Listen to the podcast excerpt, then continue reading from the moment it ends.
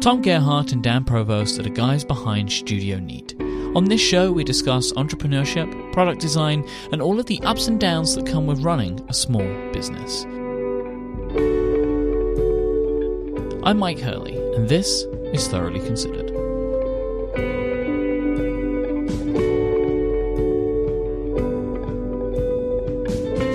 So we just kind of have a smorgasbord today, right? I mean, like Yeah, no, that's what they call it, a smorgasbord. Okay. yeah. What do, you, what do you mean? Yeah, That is no, what they fine. call it. Yeah, yeah, it's definitely what they call it, a smorgasbord. they do. Smorgage? What do you mean? What do you call it? Smorgasbord. Smorgasbord. Yeah. Yeah, that's probably right. A smorgasbord is not a word, Tom. I gotta refinance my smorgage. Well, that's not that's not related at all. Neither's what you said, though. Okay, smorgasbord. There we go. Smorgasbord. We did it. I thought it was smorgage. Hmm. I did it. Uh, I, you know, I'm also one of those people who who was recently like, oh, all intents and purposes, not all intensive purposes. Oh, I do. I do intents and purposes all the time. I think it makes more sense. Yeah, in a way. So we're so we're gonna be going over a whole a real smorgage board of stuff, right? Yep, total smortgage today. Mm-hmm. Dan, you had some follow up. I think this is the first for thoroughly considered. We do. It's exciting. Our first FU. Uh, yeah. So last show we talked about um, how our the Material Dock ended up on Product Hunt, kind of the day before we were ready to launch. So it you know it kind of forced us to launch while we are on an airplane, and it was kind of this mad dash. And um, we kind of solved the mystery. Like the the guy who submitted it w- was really nice, and he emailed us and was just like, "Yep, that was me." And basically, what happened is kind of what we had guessed, where he had he had figured out the URL and kind of bookmarked the page, and then on Monday noticed the page was live and assumed the product had launched, and so just you know posted it because he was you know just being a fan. He was doing us a favor, and um, and then he kind of realized too late that we went we didn't actually launch yet. Like it had already gained some upvotes on Product Hunt, so he figured it's better to just leave it than take it down. And um, so yeah, it was like I said, it was kind of how we suspected, just like a fan, you know, not realizing, you know, discovering the page and not realizing we had launched yet. So uh, Malicious sabotage, you mean? yeah, Same thing. Yeah, no biggie. It worked out, and like I said, I think that's probably the better way to go because we didn't hit all the news of iOS 10 and all that stuff. So Yeah, it all worked out for the best. meant to be. I will give some follow up as well in, in talking Oh, yeah? about the Material Dock because I've been using it for longer now. Um, Mm-hmm. I and, and I'm not being paid to say this. Neither am I being forced to say this. Uh, I really love this thing. I think it's amazing. I have reclaimed so much space on my bedside table. Hmm. Oh, why is that? Well, because I had my phone just lay, it would like my, my Oh. huge plus phone would just like be flat down on the table, right? Mm-hmm. And then my mm-hmm. watch would be flat down on the table. So I've reclaimed so much space. I have a safe space for my glasses now, which is amazing. Oh. Uh, and also, it's just really, it just looks really good. Thanks. Yeah, it's good. I promoted you. I promoted you guys on a uh, on a show that I was on yesterday. oh, On the TWiT, the TWiT. Yeah, the Twitch show. Ah, cool. uh, iOS today they, uh, that we were doing some picks and uh, Megan, uh, who is the usual host, I was guest hosting. Um, she was talking about the dock that she has for her iPhone. She bought like the Apple dock, and I was like, "No, that's the wrong. That's the wrong dock. You want one of these guys. Well, thanks. you made a poor Yeah. decision. Let me tell you about my friend's Studio Neat. Yeah, I uh, I've been I was not a dock, never a person with a dock. Um, and I have been surprised a how I think just like docks as a thing, it is really nice. Like it kind of seems superfluous to me. And then when I started using prototypes of you know the Material Dock and stuff, I was like, oh, this is much nicer. But I also think that we made a good dock. And I know it's easy for me to say that, but it's really easy to like dock and undock your phone and put your watch on if you have that version. It's like Yeah. actually very easy. I've been like continually surprised how easy it is. So I'm even getting good at doing it at night. yeah, no, you mm. can. I can basically not do it blind because you got to kind of at least look, but I definitely can't see the plug. It's just like, oh, there's the little back bumper, and that's what was interesting when we were designing it. At first, there was no like back cork bumper. It was just like the plug sticking up on a flat thing, and we realized that I would have snapped that thing off within 25 seconds. Well, it's not even that. It's just on there strong. It's just that having the little bumper to kind of bounce off of while you're docking it, it makes it makes it so much better, like so much easier. So, um, yeah, I don't know. It's I'm actually surprised that like Apple. I'm surprised by a lot of things with Apple's dock, but I'm surprised that there's no little back bumper and yeah, I don't know. So I'm glad you like it. I like it very much. How are they selling, by the way? How is it going? It's it's going pretty well, I think. I mean, we uh, we had a pretty decent launch, and then uh, it started to die down uh, towards the end of the week, and then we were able to get on Daring Fireball the next week, and so we had kind of like a secondary bump, which was awesome. Um, and then you know it's died down again, but it stayed at a pretty decent clip right now. We're actually like back ordered. We're sold out of them uh, in the U.S., so we're kind of making them as quickly as we can. Um, so yeah, overall, I would say it's it's been it's been really good. It's been kind of as good as it could be without. This is going to sound silly, but like without it being too much to where we're like really flustered that we're not able to keep up with the inventory. So it's kind of like Yeah. the perfect. Yeah, there is right there is now. such a thing as bad good, I guess. yeah. Yeah, I mean, in a perfect world, we would have been more prepared and had more. Like we had wanted more in stock, but yeah, it's it's like at a pace where we can kind of keep up with it p- pretty well. Um, and I think that will definitely kind of die down. And I I think it's a really I'm really glad we just have it. It feels really good to like have that in our lineup. Uh, it's, so um, that's good. So yeah, we'll see. I, I'll be really curious to see like what the long tail of it is. I mean, basically, it's gonna be either word of mouth or just websites that have like dock reviews. You know, like what are the good docks, and so I hope I hope uh, I hope yeah that will kind of keep it being a sustainable product. That's always the problem for us. Is just like you know what happens post launch, basically. So we'll see. I saw somebody say to me, uh, I tweeted a link out about it, and they were like, if it had a 3.5 millimeter jack on it, then it would be perfect. And I thought to myself, like, you just can't. You just, there are just some people, like, they'll just never be happy enough. It's fine, I get it, right? Like, I know what they're looking for, but it's just like, that's so complicated.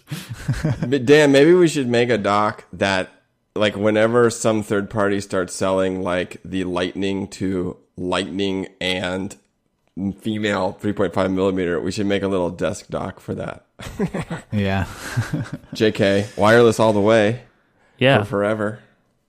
why else bother? I've been uh, enjoying the uh, Instagram posts. Oh, yeah. Thomas. yeah, it's been very nice getting real, uh, real meaningful about walnut and stuff. That's right. Waxing poetic. Yeah, Yeah. lots of hashtag usage all over the place. Yeah. well, it's so crazy. I don't know if we talked about this last time, but it's just so broken. Like Instagram, like you you literally have to use hashtags like that to get to get to grow your feed because that's how like you're found. But they're so gross and like the average high po like high follower Instagram account has 11 hashtags per post. That's the average for like a big um, one. So it's crazy. So there's all these weird things. I figured out a new. Apparently, the new thing to do is to uh, post all the hashtags in the first comment after you post, like, and and they work the same way.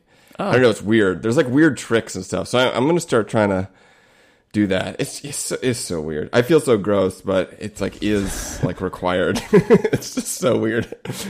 Yeah. So- We're also wondering if like we should be following people because like Yeah. right now our account just follows the two of us. Um which I think is kind of like nice in a way just because it's like clear why that is. Uh but it's also like is that weird and you know do people expect to be followed and like how it's just navigating this whole, there's such a weird kind of like social contract that is like really weird to navigate Yeah, I I have no idea. I have no idea how this stuff works. Well, one of the main strategies for getting a bunch of followers is you actually just like follow a ton of people that might be interested in you, and then they follow you back, and then you unfollow them at some point. So it's like you don't want to you don't want to look like you have ten thousand followers and like ten thousand people you're following. So there's all this software where you like No. can like find users, you follow them in bulk, and then after a time you unfollow them. Uh, to like yeah, because if if you follow someone, usually they'll follow you back, kind of thing. It's just this weird. It's all gross, and it's like we don't want to do that. it's just really weird. so it's uh, fun, right? but it's good. I've actually really enjoyed doing the Instagram stuff. So. Yeah, I've I've been enjoying. I mean, Tom, in case it's not obvious, Tom is the one in charge of the account, and I yeah, I've enjoyed seeing those pictures show up in my feed. It's nice. It's just a shame that there are so many weird tricks like embedded in Yeah. getting all this stuff right. Yeah, it's it's kooky. Uh, we'll see. And then there's the whole advertising side of Instagram that we haven't toyed with. I think we will. So like, who knows? Like, who knows? But uh, it's it's kind of fun. I, at some point, I think we'll probably do a post or something about all of this trepidation. We'll see. I think um, Instagram ads could work well for you guys. You know, like how you could do like the swipeable ads or the videos or whatever. I think that that could be a an interesting medium for you guys to advertise in. Yeah, I think so. We've tried some of that with Facebook a little, and it didn't feel worth it. Uh, but maybe Instagram's different, or I don't know. Talking about progress of stuff, um, how's the glyph going? Uh, it's going. It's um, we just got an email today that there was one little problem, but it was a very minor problem. Um, I bet you get a lot of those emails though, right? Like little problem Um, emails. I think they'll start to come more. So right now, like they have been mostly designing, and I don't know if China is like cutting steel yet. I think they probably are, but what's going to happen basically is uh, they will they make the mold, then they do a couple samples and they send them to us, and we like see how they fit, and there'll definitely need to be adjustments. And so then there'll be adjustments back and forth, and that will go on for a couple weeks. So right now it's kind of the calm before the storm in terms of just like you know, uh, just making a ton of little adjustments and like fit test things and all kinds of things. So, yeah, I think it'll start to be like, oh, we found this problem, or oh, what do we want to do about this? But usually it's never a big thing. It's just like, you know, right in this, there was a part that was poking out four thousandths of an inch, and it's like, should we move this back or should we adjust this thing? So it's just like little tiny things. So, yeah, but it's moving along, and then we, um, all of our, you know, beyond that, we're just kind of the suppliers are just kind of doing their thing. Uh, we're kind of scheduled into their flow, and they're going to be making stuff. So Yeah, and we just we just posted a Kickstarter update, and if we want to link to that in the show notes, there's some cool images, specifically some renders of the injection mold for the glyph, and that is pretty crazy. Just how complex it is, and how many kind of parts are you know parts are in it to to make it, and Yeah. so uh, you should check that out. I don't know if we mentioned this last time, but there are 614 parts in the main mold. That, that like the really complex mold. Yeah, there's What 614 hell? parts. What is this thing? what is going on? Yeah, it's really complex. So there's two images. One is like the exploded, just a random exploded view the of like all exploded the view stuff. is insane. It looks like that they just blew it up into a thousand pieces, right? Like, Yeah. so those are mostly screws and stuff, like off the shelf screws or like like pins and stuff, um, which they still kind of make a lot of and like springs and things. Uh, but yeah, the and then the one of like the mold that's like half of the mold. It's like the bottom half of the mold. So yeah, it's pretty insane. Uh, like I think I understand it, not completely though. Like there's it. It's like I probably could not exactly explain how everything moves because there's there's the main movement of the mold like the big mold opening like you would expect it to open but then there's like four other movements that are like kind of side slides and stuff. So yeah it's really crazy. It's really really really crazy. And the thing you got to remember about that mold is most like most things are machined within five thousandths of an inch which is like a third the width of a ha- human hair. So it's n- not only is it complex, like just with a lot of parts, like a Lego kit would be, but it is first of all tool steel, like very hard steel, and machined very accurately, and then all of the parts that are like that touch the uh, molded plastic are like they have a, a, surface finish on them, so that it's like a very clean surface finish, like a texture, a very light texture. So it's a very it's a very fancy thing, especially when you see it in real life. It's like wow, and then it's like several hundred pounds. You know, it's like four hundred pounds or something. So it's cool. Why are there so many little rods of plastic? They're like everywhere. It's like littered with rods. It's not plastic. They're all everything's steel. Um, well, okay, like it looks like plastic, like in the in the in the thing. Most of those things you're seeing are either screws or what are called ejector pins, and ejector pins are uh, little steel pins that push the part out of the mold. So, you know, the, the mold half will open and you don't want to have a human have to like grab, stick their hand in there and pull it out. So these little pins kind of push, push the mold out, um, or the plastic part out of the mold. And then there's lots of little, um, several, like many of those parts in there are, are actually sliding and moving, uh, before the mold opens hmm. or after it opens, maybe I'm not sure. Um, and so those have little pins and stuff that they need to slide on, and then there's springs around those pins, and yeah, lots of little stuff. It's it's kooky because uh, you got to remember like, um, there's water flowing through that mold, uh, like to cool it. So like to keep it kind of a consistent temperature. So you know, there's lots of stuff going on. Uh, in there. you don't design this, do you? You like tell them what you need and then they go away and design it. Yeah, yeah, the engineers. So that's what Premier Source or like China, I think it's China, but either of them, Premier Source does this too if they're making the mold. Whoever's making the mold, I think usually does the design work.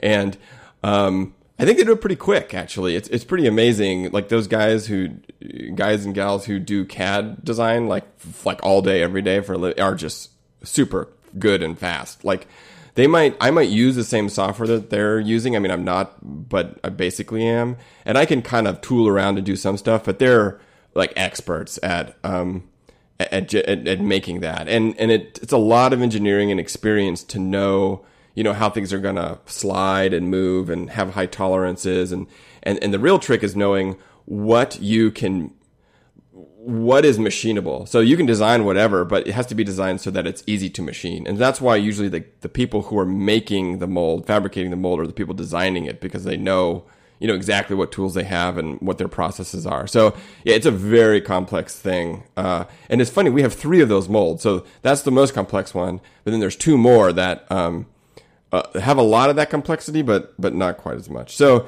it's it's uh it's crazy. Uh, it's like it really is like when you and the cool thing is we own that mold, right? So, you know, it's like a little car or something, or our luxury car. I bet this is one of those things that like they send you to finally approve, right? And it's like you just like okay, looks fine, guys.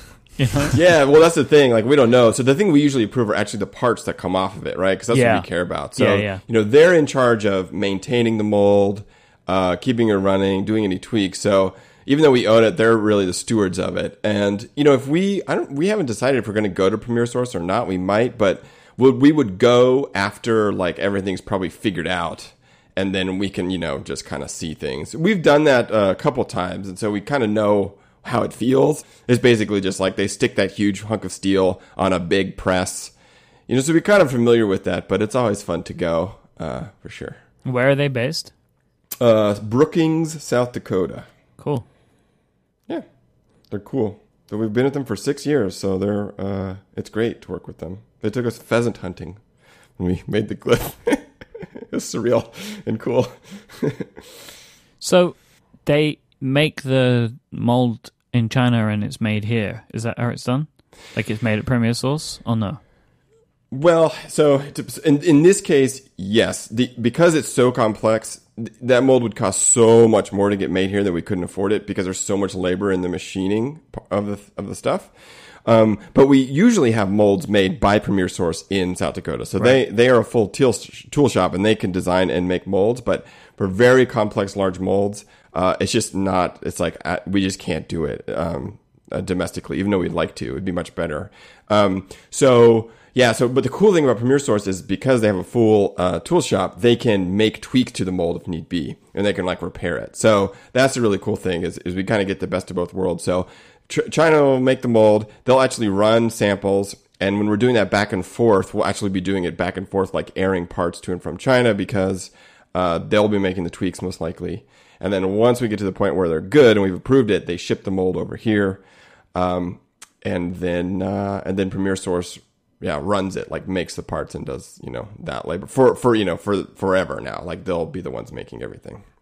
And doing assembly they're actually going to be doing the assembly of all of the glyph stuff. So putting it into the packaging uh, assembling some parts of the, the wood handle and then they goes from there from them to directly to our warehouses and then to the customers It's kind of strange, uh, and it really highlights the difference in price that you can get the the mold made in China and can ship parts backwards and forwards, and it still works out cheaper than getting it made in the US. Yeah, I mean, basically, it's a hundred dollars anytime you ship anything from here to China or there or back. Yeah. The cool thing is, it takes like two or three days. Um, but yeah, it's a hundred bucks. And to, to clarify, ship like something lightweight. Like the molds are going to be several thousand dollars. Four thousand dollars. Yeah. it costs how much? well, we're so okay. We're getting into the weeds, but that's okay. So, um, we could send it by boat. It would take six weeks, Nope. and it would be, and it would probably be, you know, maybe a thousand dollars, or you know, once you paid all this ship, like cargo, like ship freight is like insane. So, um, but we, if you fly it, it just takes a couple days, but you pay for the weight. And so it's like fifteen dollars a kilogram usually, seven between seven and fifteen dollars a kilogram usually. So uh, because it is to be several hundred pounds of steel, it's going to be a couple thousand dollars just to ship it over, which sucks, but uh, it's worth it for us because we're trying to, you know, we're trying to do this early. We're trying to get it to the backers as soon as we can. So uh, it, it makes sense, even though it is, is super painful when you think about it. So yeah, the whole like that's a big part of like the plus or minus of doing you know China, but but the fact that that mold is so complex in particular, um, it just you know it's just out of reach to do it in the states. The labor would be like insane. So um, that sort of stuff really highlights um, the things that can bite people with Kickstarters, Oh, yeah. like when they're making them. It's like I would never have thought that it would have cost like multiple thousands of dollars to ship a mold. Like it just never Yep. would have crossed my mind, you know? Yep. It's uh there's a million of those gotchas and uh yeah, it's just the way it is. I mean, there'll be dumb stuff where you something you never think of, like some material you were gonna let's say we decided at this t- point in time that oh, we wanted to change the material that the glyph is being made out of because we found this material that's really awesome. We did samples, it's really great. And we're like, "Okay, we're to get this material." And then the company, the supplier of the material is like, "Oh, okay, that's a 6-week lead time." because they're like Exxon or something, and that's just what they do because they have to like make the material, and that would just like you know, it's like oh crap, right? And so it's either a trade off of like let's do this or not do this, or get the material right. So that's kind of what happened with the cosmonaut in some ways, but uh, so th- yeah, there's just so many things that you just can't know, even if you try really hard and have a lot of experience. So that's why hardware is so difficult because it's just you're working with other people's timelines that you can't control. So you know, And six weeks is an incredibly long time. yeah, and well, here's the other, here's the other thing. Like, you know, right now, I know you. I'm sure it's been in the news. The like South Korean like you know shipping company, like one of the largest ones in the world, went bankrupt, and so all these ships are trapped in the ocean. That could easily have been our mold, right? or or whatever, right? So it's just like, uh, I think I saw like you know Max Temkin from Cards Against Humanity saying like they have like tons of like games just like stuck on the ocean. You literally have no recourse. Yeah, even Samsung have got like millions of dollars Yeah. of product tied Yeah, up. and you have no recourse, right? If you're, especially if you're a small company, so you're just, it's just the world sucks. Like we we got in trouble for what was it like Neat Ice kits or something, Dan, where there was a, a port strike in L.A. where mm-hmm. our stuff was getting shipped into because we've done ships sometimes, and so things were delayed for like over a month because there was just like a strike. You know, it's like it's that's the way it works when you're kind of working with like in within the gears of industry. Like you you, you sometimes just get smushed by them because you're so little. Smushed by the gears of industry. We're we're not Apple and can't like buy a plane, or it's just like, oh, UPS, you're giving us problems. We're just gonna buy you. you know, it's like we're not we're not there. Yet. yeah, yeah, right, yeah. So another thing we've been doing is kind of evaluating our apps and how we can better. I was going to say take advantage, but that doesn't seem like the right phrase. But uh, you know, utilize the audience that we have on those apps to tell them about our the physical products we sell. And so that's kind of what we're doing now, right? We have this app philosophy where our apps are free, and then we have kind of marketing for our products within the app, and you can actually buy our products directly in the app with Apple Pay. Um, and so our app, Slow Fast Slow, which is kind of our controlling the speed of video slow motion app. Um, I think we recently crossed the one million downhole, download threshold. Uh, so Or we have downhold. The one million downhold downhold. as part of the smorgasbord. We're professionals, Um, folks. So, uh, so that's a huge audience, and we're being incredibly subtle with our marketing in the app as it is currently, and so we're kind of trying to brainstorm ways to turn up the dial a little bit, but without being overly obnoxious. Um, so that's kind of our thinking right now and what we're working on. Yeah, uh, yeah, we've been, I, yeah, we've just been kind of sitting on this like opportunity. It feels like for slow, fast, slow, and just been like ignoring it. Like I think it's um, it's in a couple kind of Apple like picks categories. I think it's like in the like video tools one, and so it just kind of like consistently gets uh, you know, nearly a thousand downloads a day, basically.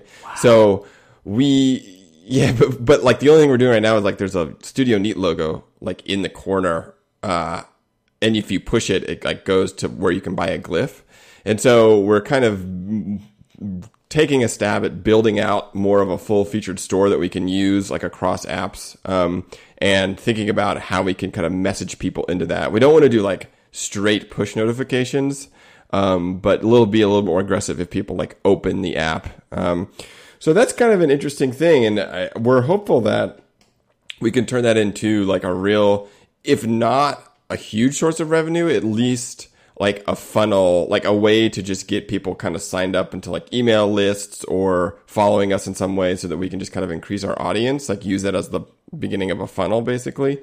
So we'll see what happens. And it, and it, it feels exciting because if we can, if we can do it and, and it can kind of like feel worthwhile, then I think it kind of it frees us up to make um, some utility apps and things that we know maybe a lot of people would use, but that you you wouldn't be able to charge a lot of money for. So it, it, it could really, I think, be mutually beneficial to like us and you know c- customers and stuff because we can make some cool like slow fast slow for instance. You know, it's free and doesn't have any ads or anything besides ours and but it's like really useful. It's like by far the best way to like you know change speed of a video. So we we hope that that will like work out. Um, so that's kind of an exciting thing for us. We've been really wrestling with do we make the store you know the store in the app like a native native store? Or do we do we just use our our website that's already kind of responsive and built for mobile? Um, now that Apple Pay works both in mobile Safari and natively. So we have some decisions to make there, but it, it feels exciting, uh, at least in terms of uh, kind of starting down a new road and, and, and, and hopefully building a way for uh, our apps to feel more important, basically, so that we put more attention to them and we can make new ones. So you also have in Slow Fast Slow, you have like a kind of a welcome screen which promotes the glyph Yep. as well, right? Yep. So you're Yes, thinking of maybe finding some way to just put more messaging in there. Exactly. Yeah. So it's it you know, it's like what are all the opportunities where we can message about our products without being obnoxious um, is kind of the uh, the directive. So yeah, when you when you first open the app and we're kind of telling you about the app and, and why it's free, that's a good opportunity. And then kind of on the home screen, we're thinking about having some kind of messaging bubble that can pop up uh, that like like pointing you to the store so you kind of know it's there and it, we can have messaging within it and it's not it won't it wouldn't be modal so you can like still continue to do what you're doing but it's it's there and then just like other There's a lot of space on that that opening like home Yeah. screen anyway. Yeah, yeah. So again, kind of be, doing it in a, in a non obnoxious way, uh, and then you know just like uh, random ideas, like maybe you know while they're waiting for a video to export or or to reverse or something, like there can be messaging there, or after you know we we give them we pop up the modal thing that says you know their video is successfully exported to their photos library or whatever. Like there could be something there. Um, so just finding these opportunities in kind of a a way that doesn't inhibit their their flow or what they're trying to do, but still, you know, turning up the dial so it's not as incredibly subtle as it is right now. And a lot of you know a lot of this stuff is like kind of a no duh, um, and but I think it's really been a symptom of us not recognizing how much opportunity there could be there, uh, not only for the apps we currently have, but for future ones. Just like even if it's just about growing audience, right? Um, so yeah, I, th- I you know we're, we'll see where it goes, but I, it's kind of a fun a fun kind of way to breathe some new life into the apps we like really like making. Um, like I mean, we have so many app ideas, uh, but they're always the, you know the answer is always like, oh well, like you know we can't make any money from that, so like you know what's it going to be? I mean, we we could the, the the problem with doing something like you know Overcast or like a, a ton of apps where the, you know you just introduce ads, right? Like we could just straight up introduce other people's ads into Slow Fast Slow, um, but uh, I it it feels like to me at least that we're not kind of consistently updating those apps like all the time, and so it for some reason to me it feels like a little bit off to be putting apps or to putting be putting ads in there. I mean it's, it's stupid, but for some reason it feels that way. So it feels better at least for us to uh, control the advertising like really um, you know specifically in the app and let it be for our stuff and then we can use it for you know maybe in fun ways or interesting ways. Um, and yeah hopefully that will kind of endear some people to you know what we're trying to do and with the physical stuff or just our brand in general. So i think it could really work out. Um, but we'll see so I, I'm really itching to make a camera app, but that's a dumb thing to do. But maybe in the future we can convince ourselves that it would be fun to make a camera app. I think it would make a lot of sense just for like the the the brand, like the products that you have. yeah, yeah, yeah, yeah, it would. But it's just like you know, if you think about it right now, there's like so many camera apps. It's like the most probably the most popular like app category, and there's huge players there. So like you know, what are we really? It's a pretty big risk to put a lot of time and effort into like making a really nice app if that's just a camera app, especially when Apple's doing so much great work in their camera app. So yeah, it's tricky. It's uh, it's tricky for sure. But um, There are things now, though, like you know, at least right now with iOS 10, that there are APIs for that Apple's app doesn't do, like RAW. Exactly, exactly. And you know, we I am the reason I, we were so excited about um, the depth of field stuff, simulated depth of field stuff that Apple's doing with the two lin- with the two cameras on the um, Seven Plus is I am just itching for them to open up um, that depth data to developers, hopefully at next WWDC, because the, I mean, there's just really cool stuff you could do with that. And so, you know, there could easily be an app, uh, depending on what they do, that's like a slow, fast, slow, where, um, you know, it's just a really nice utility app for, you know, doing fo- like bokeh or, you know, whatever. So there could be all kinds of really fun stuff there. So I, you know, we're really bullish on where the, mo- where mobile photography is going and, and how we can, you know, have apps that kind of, you know, kind of do some fun stuff in there. We have a really cool app um, that does this really cool thing. We have a really good prototype of it that we maybe will release someday. That's a fun like video repeater app thing. So there's lots of really cool stuff to do, but um, we're just trying to find a way to make it a little bit more worthwhile. Because you know the way we do apps is we just put so much. There's no like minimum viable product about it. It's like we we put so much energy into polishing everything because that's what feels good to us. That it it really does sink a lot of time, and so it is a pretty big risk for us to you know, kind of start a new app in a, in an earnest way. Yeah, yeah. That is the issue that you guys kind of, and it works. It totally works for you to to, to build everything you do with a level of polish and care, but it, apps are a bit more difficult because the products. There are things you can do. You either make them and you're pretty sure you're going to make some money out of them, or you put make kickstarters for them and then make some money up front. The app stuff is very hard to do. You can't really do either of those things. Mm-hmm. Yeah. Yeah, it's tricky. It, and, and yeah, it's it's really tricky. I, you know, I know everyone wishes there was like a little bit more money in the App Store. Uh, you know, Well, the thing is, though, you guys may, you know, may be stumbling onto a, another business model. Right? Yeah. I mean, it work. I mean, the funny thing is, you know, it's working right now. Like we definitely get sales that come through the app. Um, and so, you know, it, it definitely is a, cha- a sales channel for us. It's just kind of d- not even doubling down, but just putting a lot more energy into that. Um, and so, yeah, I, I, I mean, I'm hopeful that it could really work out. Yeah, yeah. I mean, I'm I'm optimistic uh, for a couple reasons. One is just the the audience of Slow Fast Slow is so enormous that it seems like it should be within our reach to make a, a- a meaningful uh, impact there. Uh, ha- like you know, directing people to our store. But secondarily, we're kind of our last couple products have been very kind of Apple focused when you look at the you know the remote stand and now these material docks. And we have another product coming out later this year that that is also uh, kind of in the Apple world. So I think the store will fit really well for someone that has an iPhone. Like all these products make sense for people that are kind of fans of Apple products. So I'm hopeful that uh people will you know will show people the store in the app and they'll be interested in and purchase something and, and that'll be a a good thing The other thing that I've noticed, which feels really good, is uh, it seems that Apple really does appreciate that polishing that we do. I mean, we might have some see like there might be someone an app review that like like their the curation side that like loves us or something.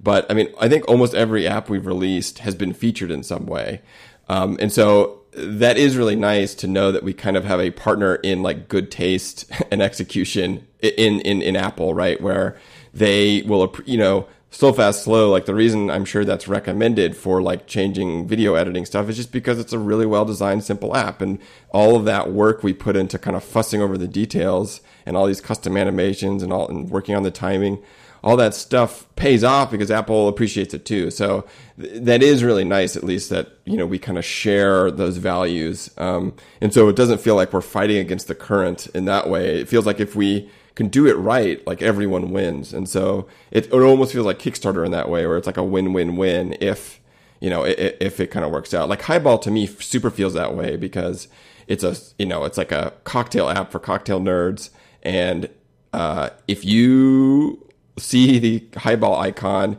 and you get it, most likely it's because the design caught your eye. And so that means you're like a designy cocktail nerd, which like fits perfectly into the kind of person that we would want following us. So it, it just feels like everyone wins. Um, so yeah, hopefully, hopefully we can keep growing that and, and figure out ways to kind of make that work for everyone. Cause right now it like works for everyone but us kind of.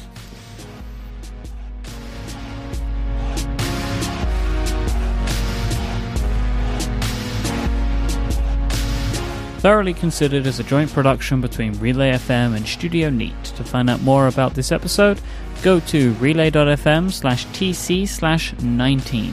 Thank you so much for listening. We'll be back next time.